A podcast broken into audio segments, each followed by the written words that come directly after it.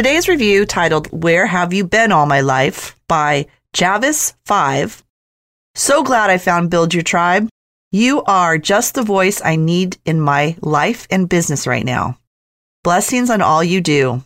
This is my 60th year on the planet Earth, and I am just thrilled to be here. Hey there, welcome to Build Your Tribe. My name is Chalene Johnson. And my name is Brock Johnson. With more than 25 years of experience in a variety of businesses, I promise to share with you the ins, the outs, my failures, and successes. And my goal is to share with you these social media money making strategies to turn your idea into passive income. Every week, my son Brock and I will share with you perspectives that will serve you regardless of the stage that you're at in your business. Whether you're a solo entrepreneur looking to grow your brand in social media or you've got dreams for a global brand, Build Your Tribe is here to serve you. All right, Mom, this one's all you. Well, thanks, Brock. Yeah, this is one I know that Brock will be able to do hopefully someday soon, right? I believe in you, kid. And I'm not just saying that like as a mom to pump up my kid. Like I know he's going to be incredibly successful. And I know you, the listener, I know you're going to be incredibly successful.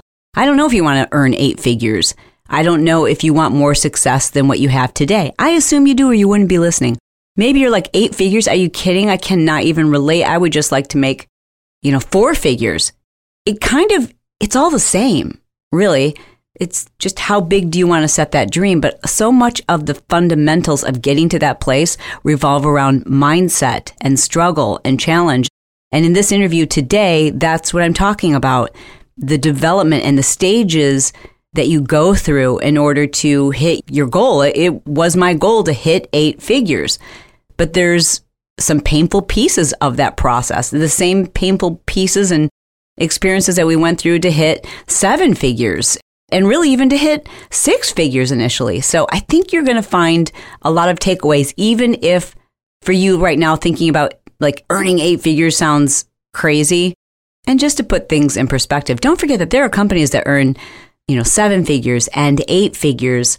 But that doesn't mean that that's what they are netting. They aren't like, you know, 10 million in the bank necessarily. There's always costs associated. And sometimes those costs are not just financial costs. Sometimes the costs are emotional costs and relationship costs and and missed opportunities and missed time with family. Like there's more to it than sometimes this beautiful, rosy, golden, I want to jump on my own private jet kind of thing going on. So in this interview, we get real. It's what I like to call the messy middle. That point when you feel like quitting, it's really uncomfortable, it's stressful, you wonder if you've made the right decision. It's that point before you, you know, really go to the next level. It's that moment just before tipping point, I think. And for so many entrepreneurs, you hear about like their startup days, you hear about after the sale or after they've reached, you know, $10 million in sales, whatever it is. But very rarely do we hear the truth about the messy middle. Recently, I was asked to be a guest on a podcast called Beyond Eight Figures with Steve Olsher. And he's got a group of folks that co host it with him. Now, they interview entrepreneurs on their show who have exceeded or have at least hit the eight figure mark. And I know that sounds absolutely crazy, but don't forget that there's always costs associated when you hear someone's made 10 million or 8 million or even a million or even 500,000. You have to take into consideration all of the costs that go into that. It's not like, uh, woo, let's, you know, go to the car dealership and buy a bunch of cars. Like, there's a lot that's messy about it and uncomfortable. And in this interview, I just got completely honest with them. We talked about upturns and downturns in the business and what that feels like. And I talked about my early development as an entrepreneur. And normally, when you listen to Build Your Tribe, it's me interviewing someone else.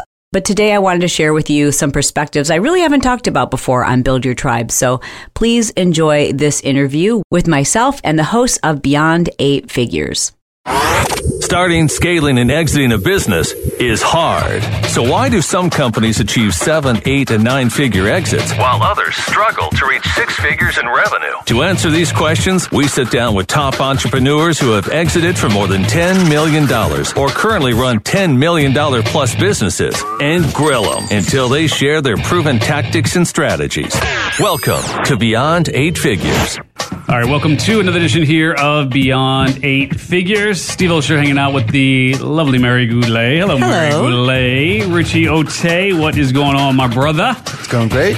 You? Wade's holding it down in the studio. Kelly's got on control back at headquarters, and we are going to be joined by the amazing Chalene Johnson here today. Welcome, Chalene Johnson, to Beyond Eight Figures. It is awesome having you here. Super excited. Love the pink microphone. Good to hang out with you. Well, thank you. It's a real honor. Thank you for having me. Absolutely. And so here on Beyond Eight Figures, we sit down with entrepreneurs who have either exited for more than $10 million or currently run businesses that gross more than $10 million annually and try to get to the bottom of exactly how they started and scaled and in some cases exited from that business. And so will you please share with us uh, how do you meet that criteria? Did you exit from a business or do you currently have a business that grosses more than 10 annually? How, how do you meet that criteria?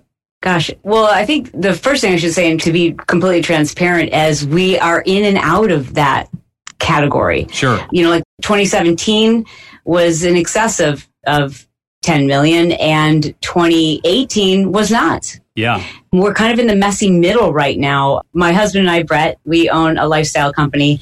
And the way that we were able to, you know, get beyond even a million dollars was by diversifying, having more than one stream of income, having more than one platform, having more than one business under an umbrella business. And that has been a blessing. And sometimes it is a curse. Mhm. You know, figuring out how to balance it. I always liken it to having a lot of children. You know, and, and the more children you have, the more love you have, but at the same time, it really can divide your attention. Mhm. And uh, so that's that's where we're at today, really. Yeah. And, and I know it's kind of broad in general, but I thought I would start there and let you dig deep. Yeah, no, no, no. So, and, and appreciate the candor, and then that is sometimes what happens, as you said, just Yeah. kind of ebbs and flows, and and also your priorities shift, right? I mean, sometimes you're in that let's go, go, go mode, and I want to ramp up my team, I want to ramp up revenue, I want to do this big, huge, you know, maybe get to nine figures, and then you wake up and you go, my God, why am I working so damn hard, Yeah. right? So, Yeah. is was that part of the process here for you? Is you just realize like maybe you're just working, just kind of burning the candle at both ends, and you want to slow it down a bit? I wish I could say that were true, but no, uh, it's it's not. You know, the fact of the matter is, I think we love talking about the beginnings and the ends, and you know, the exit, and we love hearing about the entrepreneur who had this brilliant idea and they started in a one bedroom apartment and it sounds so romantic and then they exited for you know 50 million dollars and then we love talking about the end and frankly we are it's been like 2018 was a really tough year for me because it, it had been easy. Like they say your first million is the toughest. And then after that, it just kind of gets easy. And I think there has been, I, I know I've been cocky mentally. You know what I mean? Like, this is crazy easy. Like you just solve problems for people and you find the right people to help you build your team out and, and you just stick to your integrity and your morals and your ethics and your, your belief and your principles and it just it can slowly scale and i always assumed because it felt very linear you know that that mm-hmm. trajectory of our of building our businesses and then in 2016 2017 i had a, a health scare and decided based on passion to start a new startup. And so we we started a new venture really launched it in 27 end of 2017 end of 2017 really. 2018 was our first what i would consider our first full business year with that new business venture. And i was so devoted to that that it wasn't frankly until the middle of about 2018 that i realized we had so divided our attention and given so much attention to this new child that we had adopted. And it was a real learning experience that it you know for me i don't care about the money but when i the, the money for me is a score. Mm-hmm. it, it- it's a it's a monitor for me to say okay we're we're doing the right things. We're we're spending our time wisely. We're focused on the right areas. And you know i just sat down with my husband brett and we were really missing the mark financially. And then we were looking at all the areas that were suffering the most it were the they were everything other than our startup.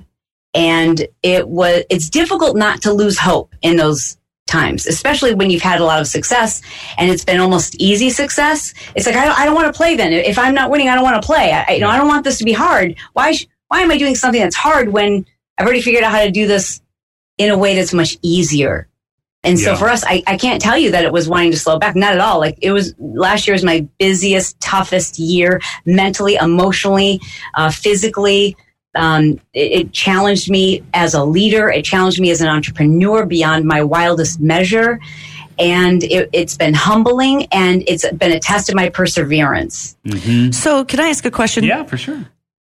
With the new venture that you just started or, and launched in 2017, could you have taken, in hindsight, the same sim- simple process that you started with in the very beginning and overlay that onto that new business? Or did, How dare you? yeah, go back to the How beginning? Point out the obvious. Yeah, I think so. You know, I think the mistake that we made, the mistakes that we've made have really served us, and this is going to be a ginormous year. I'm so thankful for a setback year because it makes all the success that much more delicious. And I don't know if you you guys have had difficult times in marriages or relationships, but Nah. no way. one of the reasons why I like I, I so cherish my marriage with my husband is because we've been through some really crappy times. You know what I mean? And like getting through those makes it just makes it so much more enjoyable to be in a, in a good space. And so I'm thankful for those tough lessons. I would say to answer your question, one of the things that we did is we like, okay, this this is a new type of business, it's a new type of venture. Let's do this the way the big boys do it. And you look at the playbook of other companies that have done the same things as you. And again, I think those playbooks often include the beginning and the end, and there's all these pages missing from the middle. And so I would say that we we invested a lot of money, uh, nearly a million dollars in advisors Yeah. and advisors, and that can that can take you off of the course of what you know has worked for you in the past and overcomplicate things. And I and I think that's partly what we did. We grew too fast, which made it difficult to manage all of the moving pieces. Mhm. And and frankly, um, it is a new s- space. So the other areas where I think we missed the mark is me being stubborn about what I believed the messaging needed to be, and then just coming to the realization that that is not the message that Mhm. our target audience wants to hear. So our new business, by the way, is called the 131 method.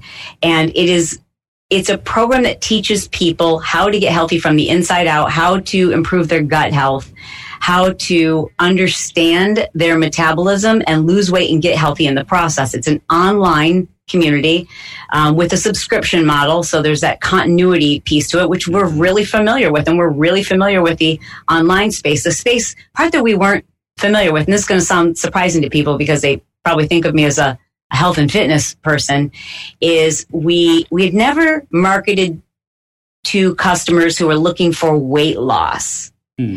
And because I really was hell bent on this program, stepping away from the diet and fitness culture that I think is so unhealthy, I was stubbornly holding on to a message that, you know, this is the anti diet program that we're marketing to people who are looking for a diet. Yeah. You see what I'm saying? It's almost like marketing the natural, the natural look to women who are looking for full coverage.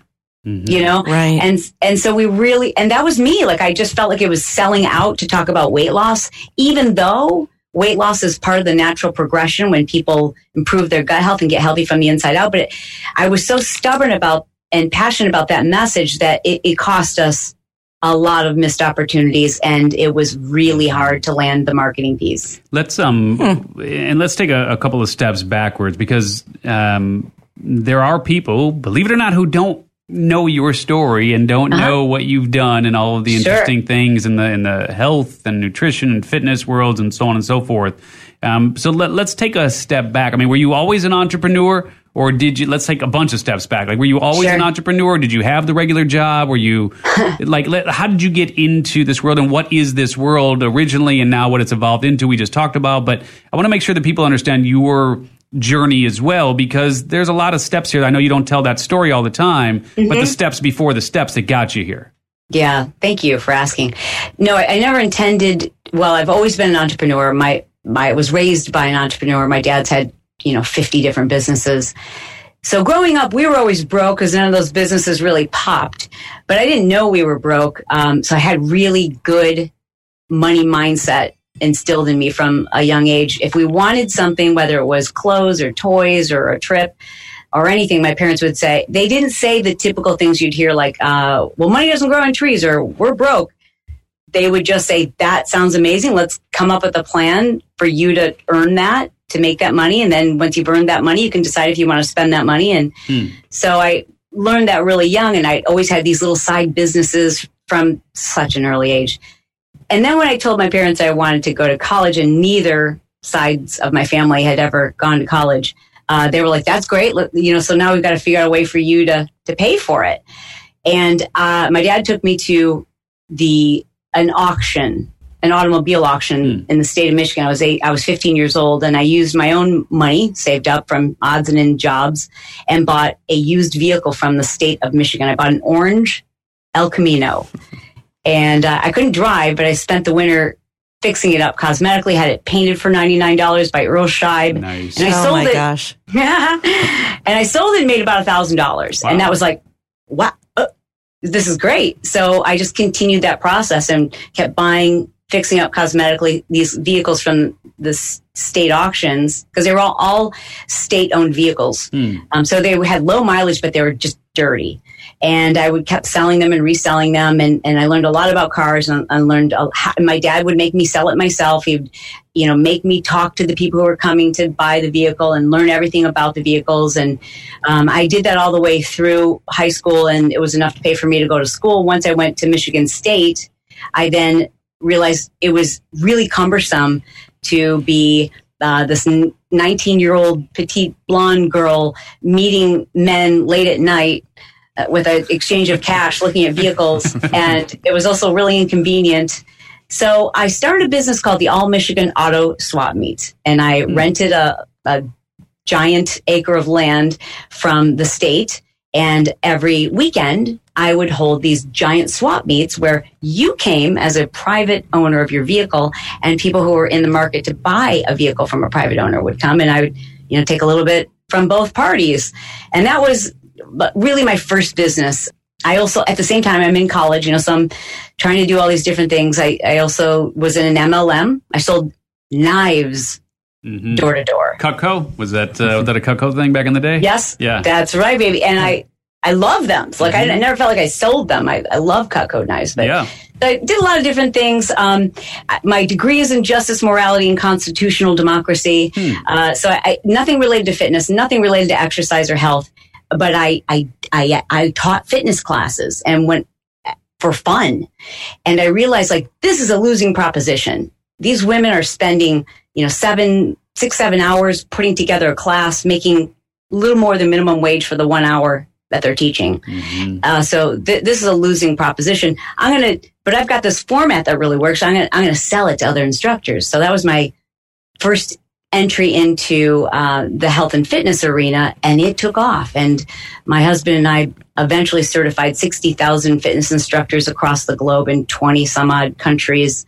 We then started an apparel company. Uh, that went with it and motivational camps and we had distributors all over the united states Now that was through that was through Beachbody, right? no that wasn't that was our own thing That was your own Um, thing. yeah. Yeah. Wow, so that why- caught the attention of infomercial companies. So that business continued to grow. We were in the largest health clubs in the country.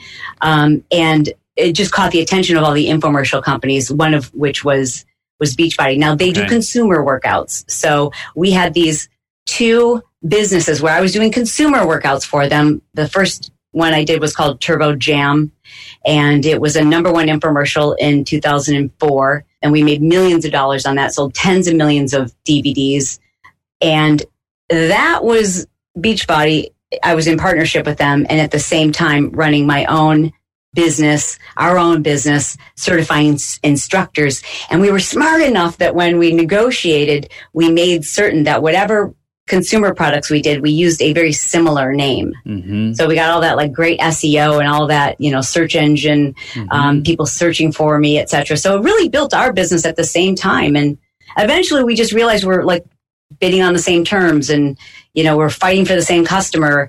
And uh, eventually Beachbody and and Powder Blue Productions, we reached an agreement and they, they bought us out. hmm Interesting. So was that a? I mean, if you have that sort of traction, one would think on the surface that would be a fairly lucrative exit. Was it? What was that? A almost ten, you know, million dollar I can't exit. disclose. I can't disclose, uh, and I wish I could, but I, I cannot disclose any part of that deal at Okay. this time. Um, but I can tell you, it was yeah, we wouldn't have done it if it wasn't, you know, because Mhm. that was my baby. Um, but it was a beautiful deal, and it was it was a great opportunity. And I, I'm still in partnership with Beachbody for uh, the infomercial side of things, which means that I earn a royalty on anything sold, and then of course we have a separate royalty still in place for the businesses that we sold the certification company. But my infomercial PiYo, uh, as of today, is is the number one fitness infomercial on TV, even still. So that's exciting. hmm So, So, the, you know that that's a branch of our businesses, and and then um, what when we freed ourselves up from doing the certification, doing the apparel, doing like all of that, and all of those employees, that side of things, Brett and I then kind of step back into what I was super passionate about, which has always been business. Like I've always said, I don't know how I ended up in health and fitness. It's not what I studied. I did that by accident. I love business and I want to teach people how it is we do this. So we started creating online academies, uh, teaching entrepreneurs from idea inception all the way to perhaps a sellout, like the entire journey we wanted to take care of people and help them understand exactly what we did and how to do this online. hmm hmm And, and so, just so just so we're clear on this, I mean, when you talk about you know PiYo being as, as popular as it is, I mean, do you, do you own that brand? Do you just receive it? Did, did like is it a Guthy-Renker? They like did, like how does that? We work? sold that brand. Yeah. so great, brand. great question. So that was mm, things work very differently now in the fitness industry. Um, Mhm. You won't. You, I really highly doubt that you'll see anyone ever again create their own brand, bring it to a company, and then sell that brand to an infomercial company because they just don't. It's, it's too expensive. It's a pain in the butt. It's a pain in the butt to have to pay and deal with the intellectual property rights and the ownerships, etc. But we, I created PiYo 13 years ago, and then we sold the rights to PiYo to Beachbody, and so I I earn a royalty on sales hmm uh, of both the consumer workouts and the workouts that are in the health club. So we certify instructors on the industry side of things. hmm Yeah, and just so that we're clear now, you you opted to go ahead and, and sort of sort of jump into this online type of, of world, right? I mean, Yeah. was it was it through friendships with people like Brendon and those sort of folks that really opened your eyes to the opportunities here, or how did how did you make that transition into sort of Chalene the brand, so to speak? Yeah. And I think it's interesting because people know me from in, infomercials or books, Yeah. but you know, we, to, if you know, we're talking about money, and it, it's been far more lucrative for us to do our own thing online with academies than it has ever been to do infomercials, Mm. especially today. Like today, it, it- today's a completely different ball game because nobody channel surfs.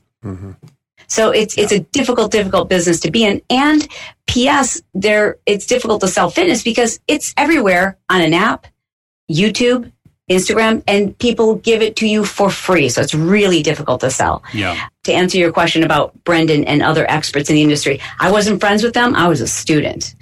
When we sold uh, Powder Blue Productions, and I'm like, I'm going to teach people how to do this online but there's so much I need to know. I, I don't know how to build an email list. You know, we had sold tens of millions of exercise DVDs, and I didn't even have one of those customers' emails. Wow. Oh when we gosh. sold Powder Blue Productions, we sold the email list to them as well. So we had to start from scratch, from Mhm. ground zero. And I did not know how to do that. So the first, my first step was to spend a year investing in ed- an education that I didn't get in college. You know, Mhm. certainly learn more about business in a year of of taking every online course and attending every seminar and learning from the experts and paying for private consultations and paying for high end member uh, masterminds to learn how to do all these things and to, to go through the painful process of figuring out okay now i know all these pieces what order do i build them in and so all of the people that you mentioned yeah i was a student of theirs and eventually you know i think anyone any coach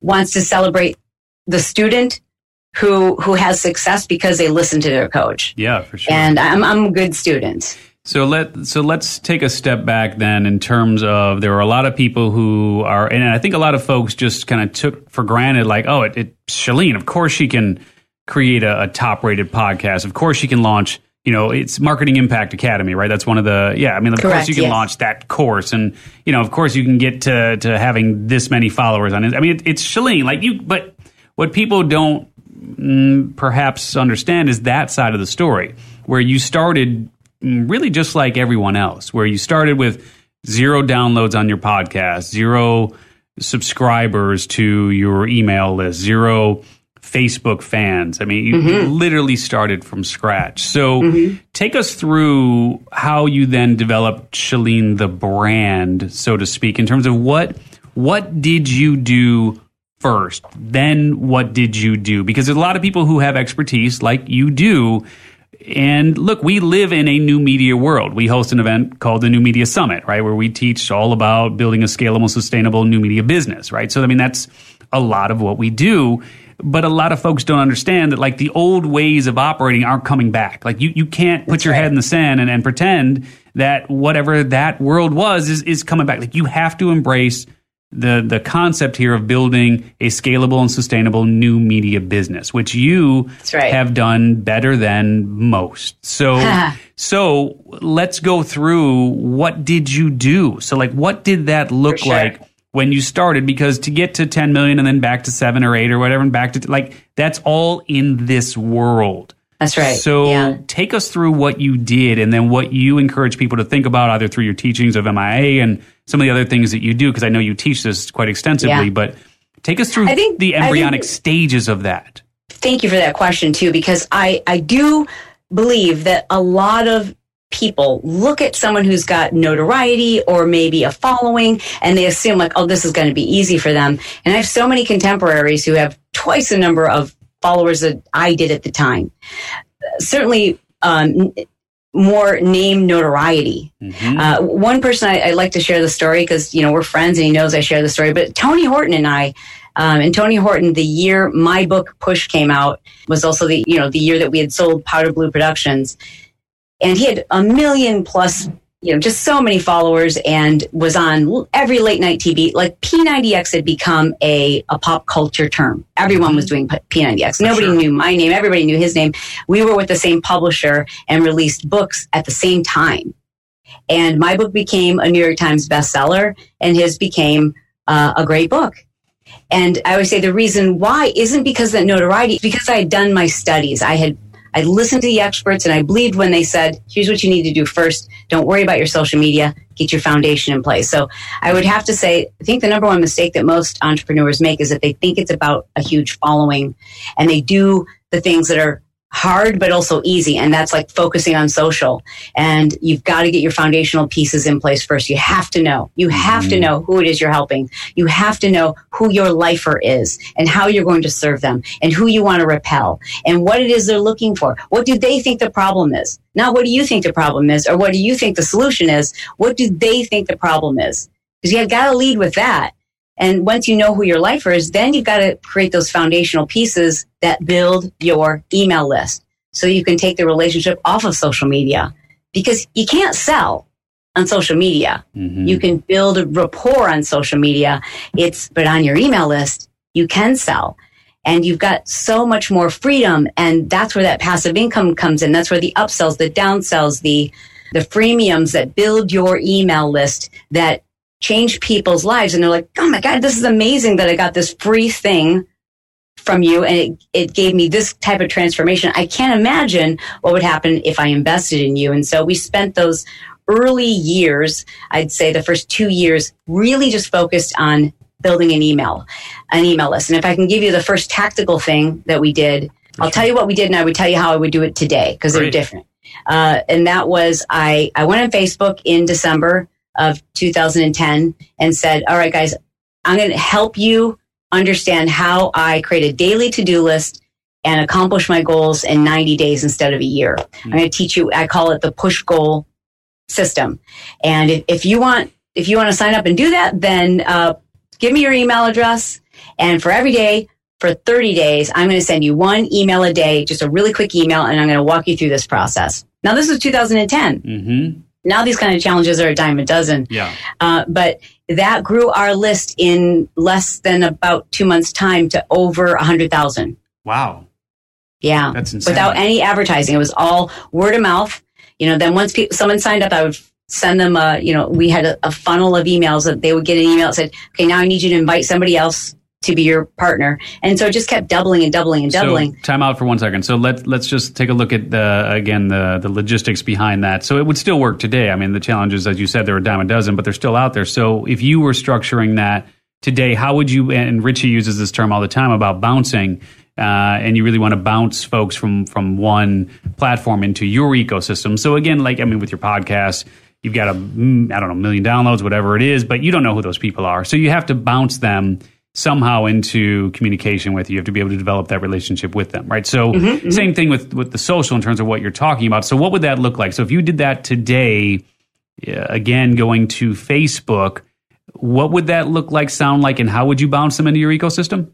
virtually the same way. I just where where I would change things is I would never do a 30 day challenge again. Okay. Uh, I shouldn't say never. Our attention span is so much shorter than it was then. You know, to get someone to open here, here's the deal. You have to remember, people feel good about finishing things.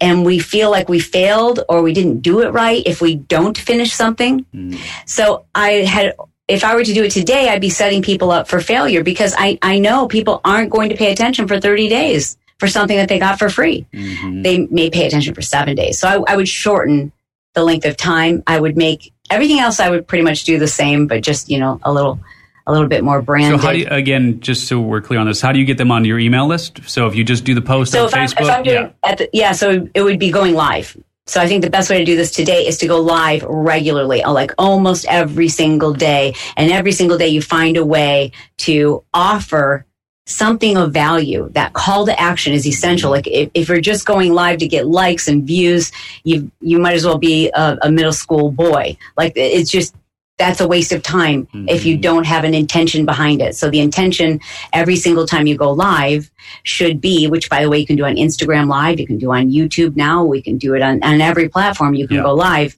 And it's really powerful. That is incredibly powerful. Just showing up day after day after day. And you just find something related to what it is you're suggesting people opt in to. And you find something that you can teach that day. And frankly, people love on live when you're just there answering questions for them. A little bit of teaching, a whole lot of interacting, call to action, you know, rinse and repeat, do it the next day. And each mm-hmm. day that call to action is, guys, if, if this is valuable to you, I've got something that I think you're going to really love. So go to somebody put this in the comments below, go to blah, blah, blah, and you'll receive or you'll be automatically signed up for, or you'll be able to download, or you'll be on my, and people will do that and they love it. And mm-hmm. it's just really key that mm-hmm. People remember if you aren't using your freemium, it's really not a relationship. Mhm. Right, And when you you say when you say to use it. freemium, I mean that sounds to me like it's a trial that then moves them into some sort of paid program, product, or service. Is that what you mean by the term? The, when I say, and you'll have to forgive me, so opt-in, lead magnet, freemium, all kind of the same thing. In other Okay. words, it's an exchange where you're giving me your email address in exchange for a tool, a download, an audio, a PDF, a phone call, a discount, uh, etc. And so for some people that might lead a free trial is an example of a freemium or an opt-in. In our case, it was a free trial and we often will use uh, a free trial uh, or a free program or a free download, but it's followed up with a number of of email sequences that ultimately lead to their first purchase. And that and that's building the customer journey. You know, one of the I don't want to say it was easy because we definitely made mistakes along the way. And one of them I think was that I always wanted to give our customers so much. It was almost too big. And I've mm-hmm. learned that people want to be successful. They, they don't value a lot of content as much as they value their time. Mm-hmm. So the shorter and the more concise the content I can deliver to people, the quicker I can give you results, that has far more value than thinking, oh, I've got to create this big, huge, monstrous thing that's got all these layers and bells and whistles and, and modules in order to charge a premium. The, the premium is on how quickly can you get people results in the shortest amount of time. Hmm. No, I love that. And so, what what is the size of your email list today? Nine years, fast forward nine years later, approximately. Uh, yeah. So, uh, you know, segmented. It, it, there's different segments. So there's like a health and fitness segment and a, an entrepreneurial segment. Mm-hmm. And, uh, you know, so if I were to combine all of them, we're close to a million. Yeah. Yeah. So and, and, and it's a clean list. So we're constantly cleaning our list. And by that, I mean, when people are opting in to something for free, as you know, we all have our good email address and the email address that we use to subscribe to things that we don't care if we get spammed, mm-hmm. right? So I'm forever trying to figure out like, how can I get your real address? How can I get your best address? Mm-hmm. I need you to trust me so much that you're you, you're not going to give me that phony email or the one that you never open. You're going to give me the one that you know you're going to see my follow up email. Mm-hmm. You know, you're looking for it. Mm-hmm. Yeah, that point is really well taken. So. So going back again to sort of the, you know, we've got this person A who has expertise in subject B, and they're really trying to figure out how to get into this new media landscape. So the idea of going live and bouncing people into the ecosystem, getting onto the email address, that's all well and good. Getting onto your subscriber list, that's all well and good. But then how do you, what would be a first step? And what was your first step? Let's start with this. What was your first step mm, back in the day to monetize your expertise in this new media landscape? And then what would you recommend people's first step be today mm-hmm. to monetize their expertise? So my objective in creating that email list initially was because I wanted to write a book about personal development, goal setting and productivity and, and focus and, and how to, to do all of these things that so much of, so many of us want to do, but at the same time to be present for your family. And that was the book push. When I started shopping that around with my agent. He's like, listen, I can get you a diet book. I can get you a fitness book, but I can't really get you a personal development book because you're not known for that. Mm-hmm. And I said, well, what do I have to do then? He said, you've got to give people results. You've got to get before and afters. You've got to get stories. You've got to build that list. And so I said, fine. And that's what was the catalyst behind creating that first 30 day challenge. And that is why I'm sure of it. The book was a New York Times bestseller. I didn't do any press for it. I, I did one appearance. We completely used our email list to make that happen. And because you don't make money from books, uh, you know, at least the, the traditional publisher way, um, I, I studied what other experts had done in terms of building a, a back end to the book so that mm-hmm. when people purchase the book, you know, we offered a free, a freemium. So if you, if you pre, if you pre-ordered the book, you got this basically a jump start that would teach you how to start goal setting and mindset, etc. And, and so people got that for free. And once they got that, now we had their email address because if you're selling books or DVDs online, you're you're not getting those or anything on Amazon, you're not getting those people's email addresses. So you've got to figure out a way mm-hmm. to create the back end, and then ultimately we we upsold them a an online academy that was called Smart Success, and that was like it was like the book, but the big life version of it, like how you can take this and really affect your finances and your relationships and your time management and your goal setting. And and that was an online academy that we sold for a thousand dollars. And and that was a sequence of emails. Mm-hmm. that's how we did it. And then going live. What i would do for what i would tell people to do today is this which yeah. which wasn't available at the time. It's so much easier to figure this out today. Um, because I, I don't i would never recommend someone offer like go from hi here's a, a freemium to a thousand dollar sale. That makes no sense. It was like ridiculous mm. that we even tried that. Uh, and we were lucky that it did work. But today, people need an on ramp. They need a journey. So if you're giving them this thousand dollar course, there's no place to go. Mm-hmm. You know, it's like they're one and done. Yeah. Um, today, what I would suggest doing is not to create anything ever unless you're co-creating it with your audience. Today, I mm. believe that because we have the ability to go live, it's what we used to pay when we were testing an infomercial. We would pay tens of thousands of dollars per hour to have a focus group telling us what they liked and didn't like.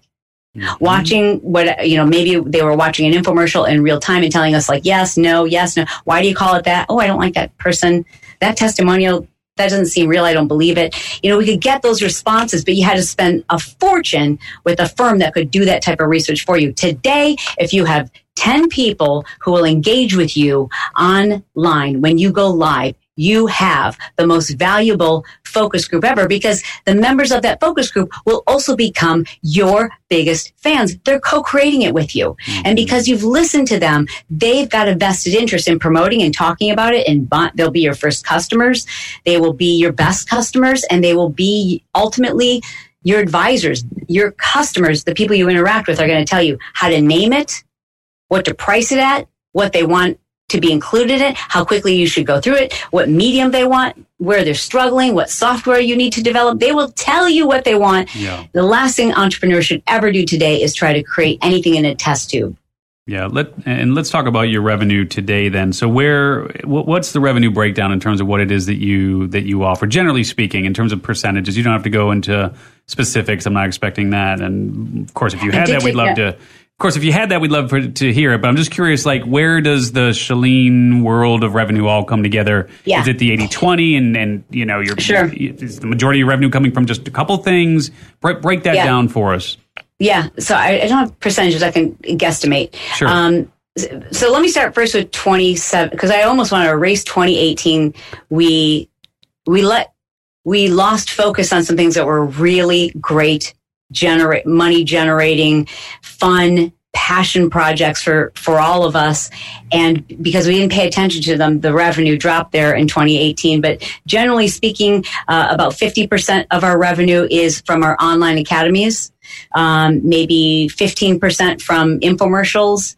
And uh, then i would say another 20% from physical products. Mm-hmm. So that would be like journals and um, accessories, water bottles, things that support the one through one method. Mm-hmm. Uh, and, and in 2017, I'm, I'm sorry, in 2019, uh, the year that we're in right now, we, we start, we realize, oh my gosh, we've got it. We've got these great online marketing academies that we just need to make sure they're getting our attention too. Mm-hmm. And bringing on enough people to support the growth that we need for the one through one method. The one through one method this year, I think will likely be uh, about 40% of our revenue. Wow. And the online academies, hopefully, uh, will be the other 60%.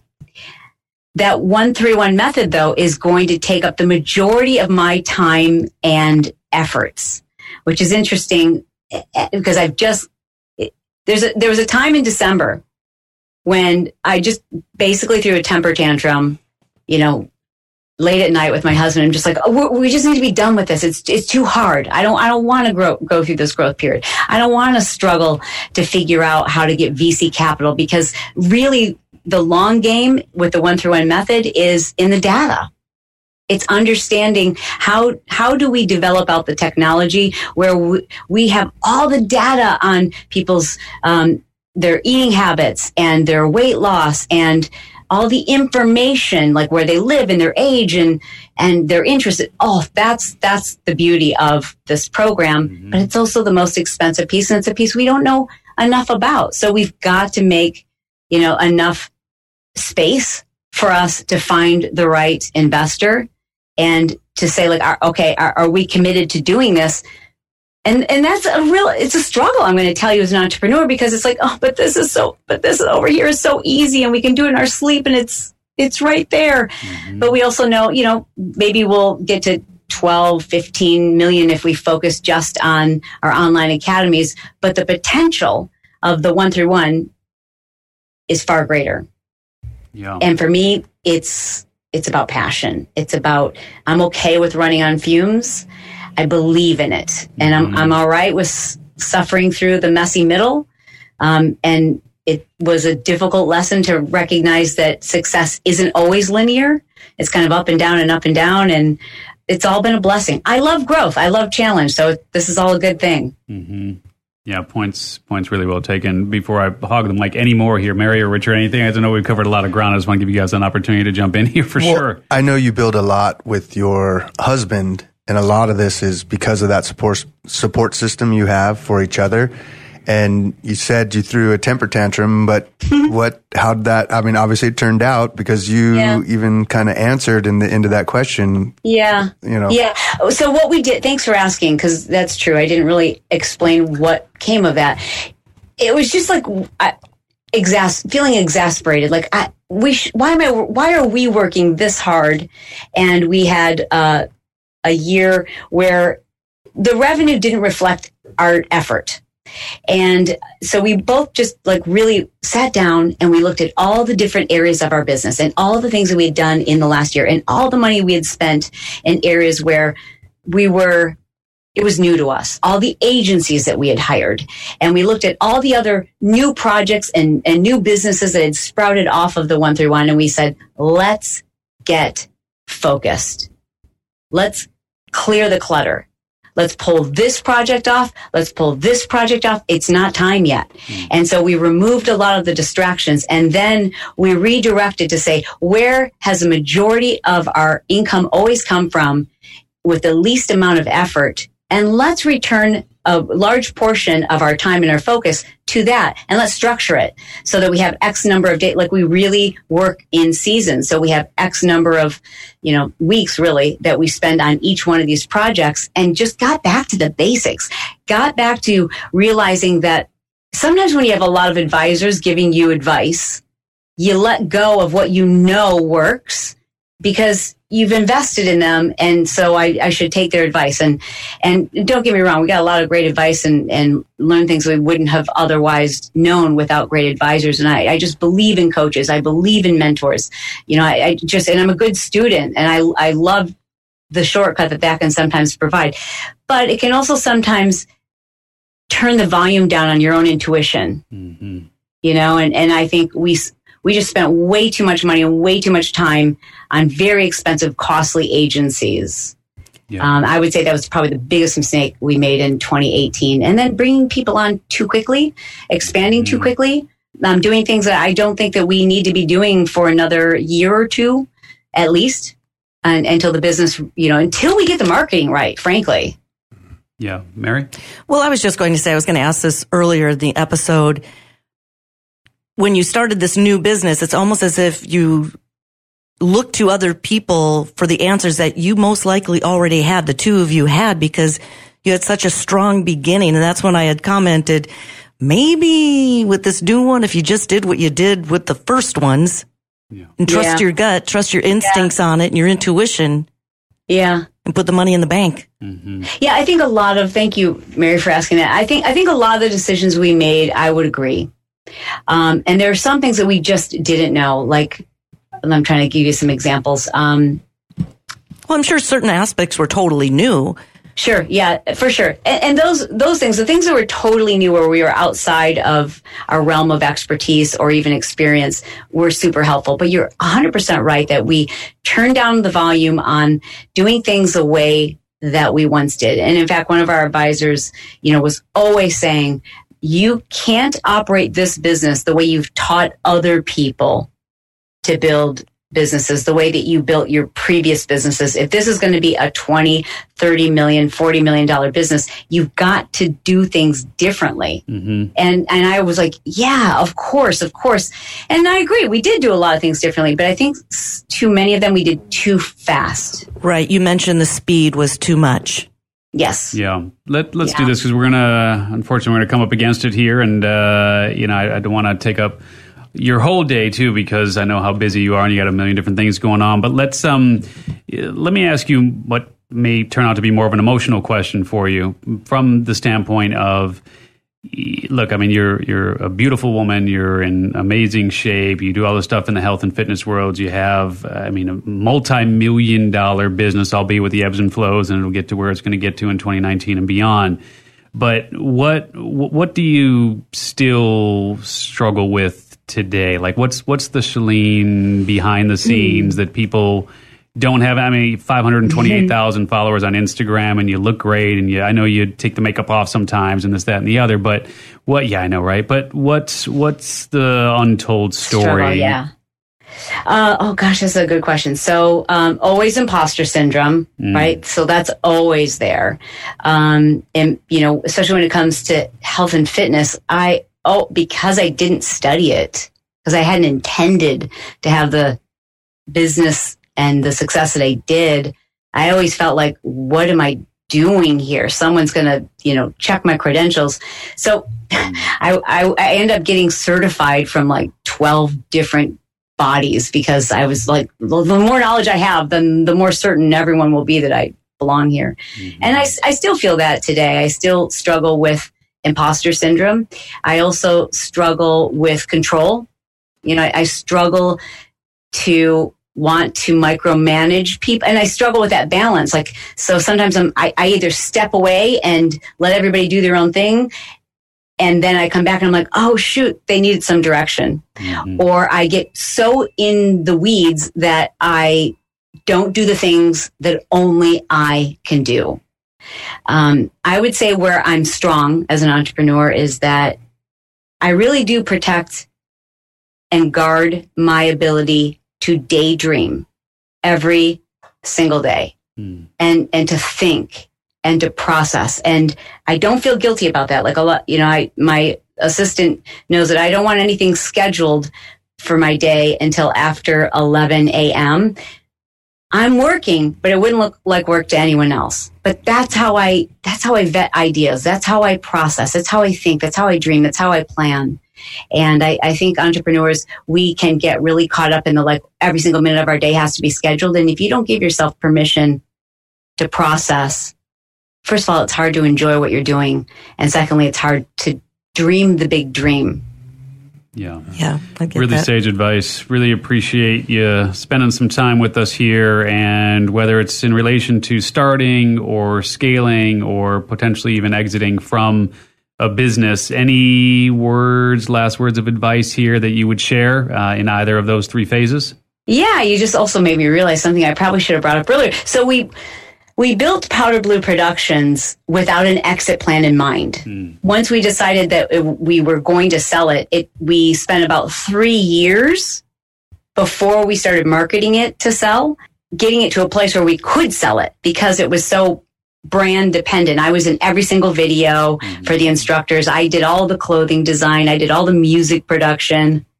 And once we were like, oh, we need to sell this, but we can't sell me. So w- w- it took us about three years to to put the right people in place to transition our customers over so they weren't expecting to see me in the videos, to hire all the people to do all the things that I should have had them doing all along. Mm-hmm. And when we started building the 131, we decided we would build this with the assumption that someday we would exit.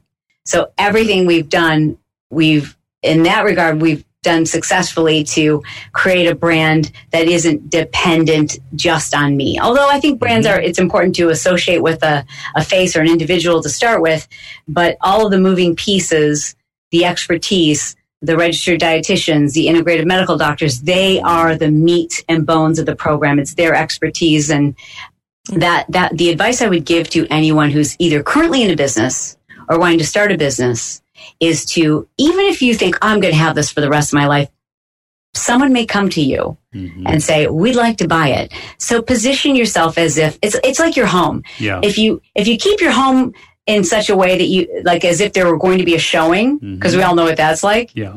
you, you, you just feel calmer. There's less chaos, less clutter, less, you know, you're, and you're ready for guests to show up. Mm-hmm. And I think if we look at our businesses in that same regard, like just assuming, just, just be prepared that Yeah. someone's going to want to buy your business someday. So you've got to build it in such a way that it's not completely dependent upon you. Yeah, love that advice. And there's a million different ways for folks to get into contact with you. But uh, if if you had to pick a favorite, how should folks connect with you today?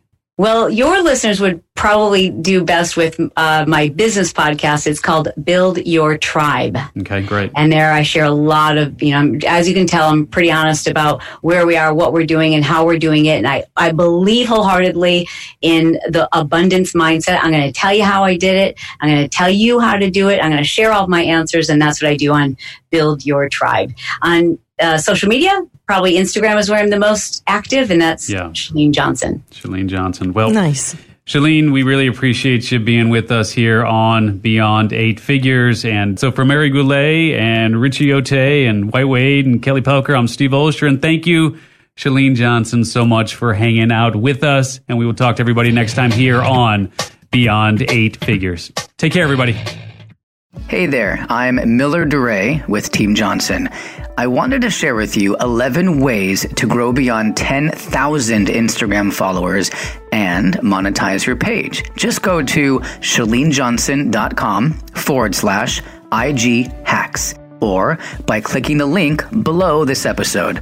Chalene is going to share with you tested and proven tips you can start using today to monetize your account and grow your business with Instagram. If you find these tips helpful, then you definitely want to become a member of the Marketing Impact Academy. Not only will you learn cutting edge, up to date social media growth tactics for Instagram and other social media platforms, but you'll also get the exact steps you need to take to build your brand and a solid business foundation to create multiple streams of passive income and grow your business faster than you ever thought possible with, by the way, lifetime access, the only business growth and marketing course you'll ever need. Stop hustling on social media, okay? And get serious about your business growth.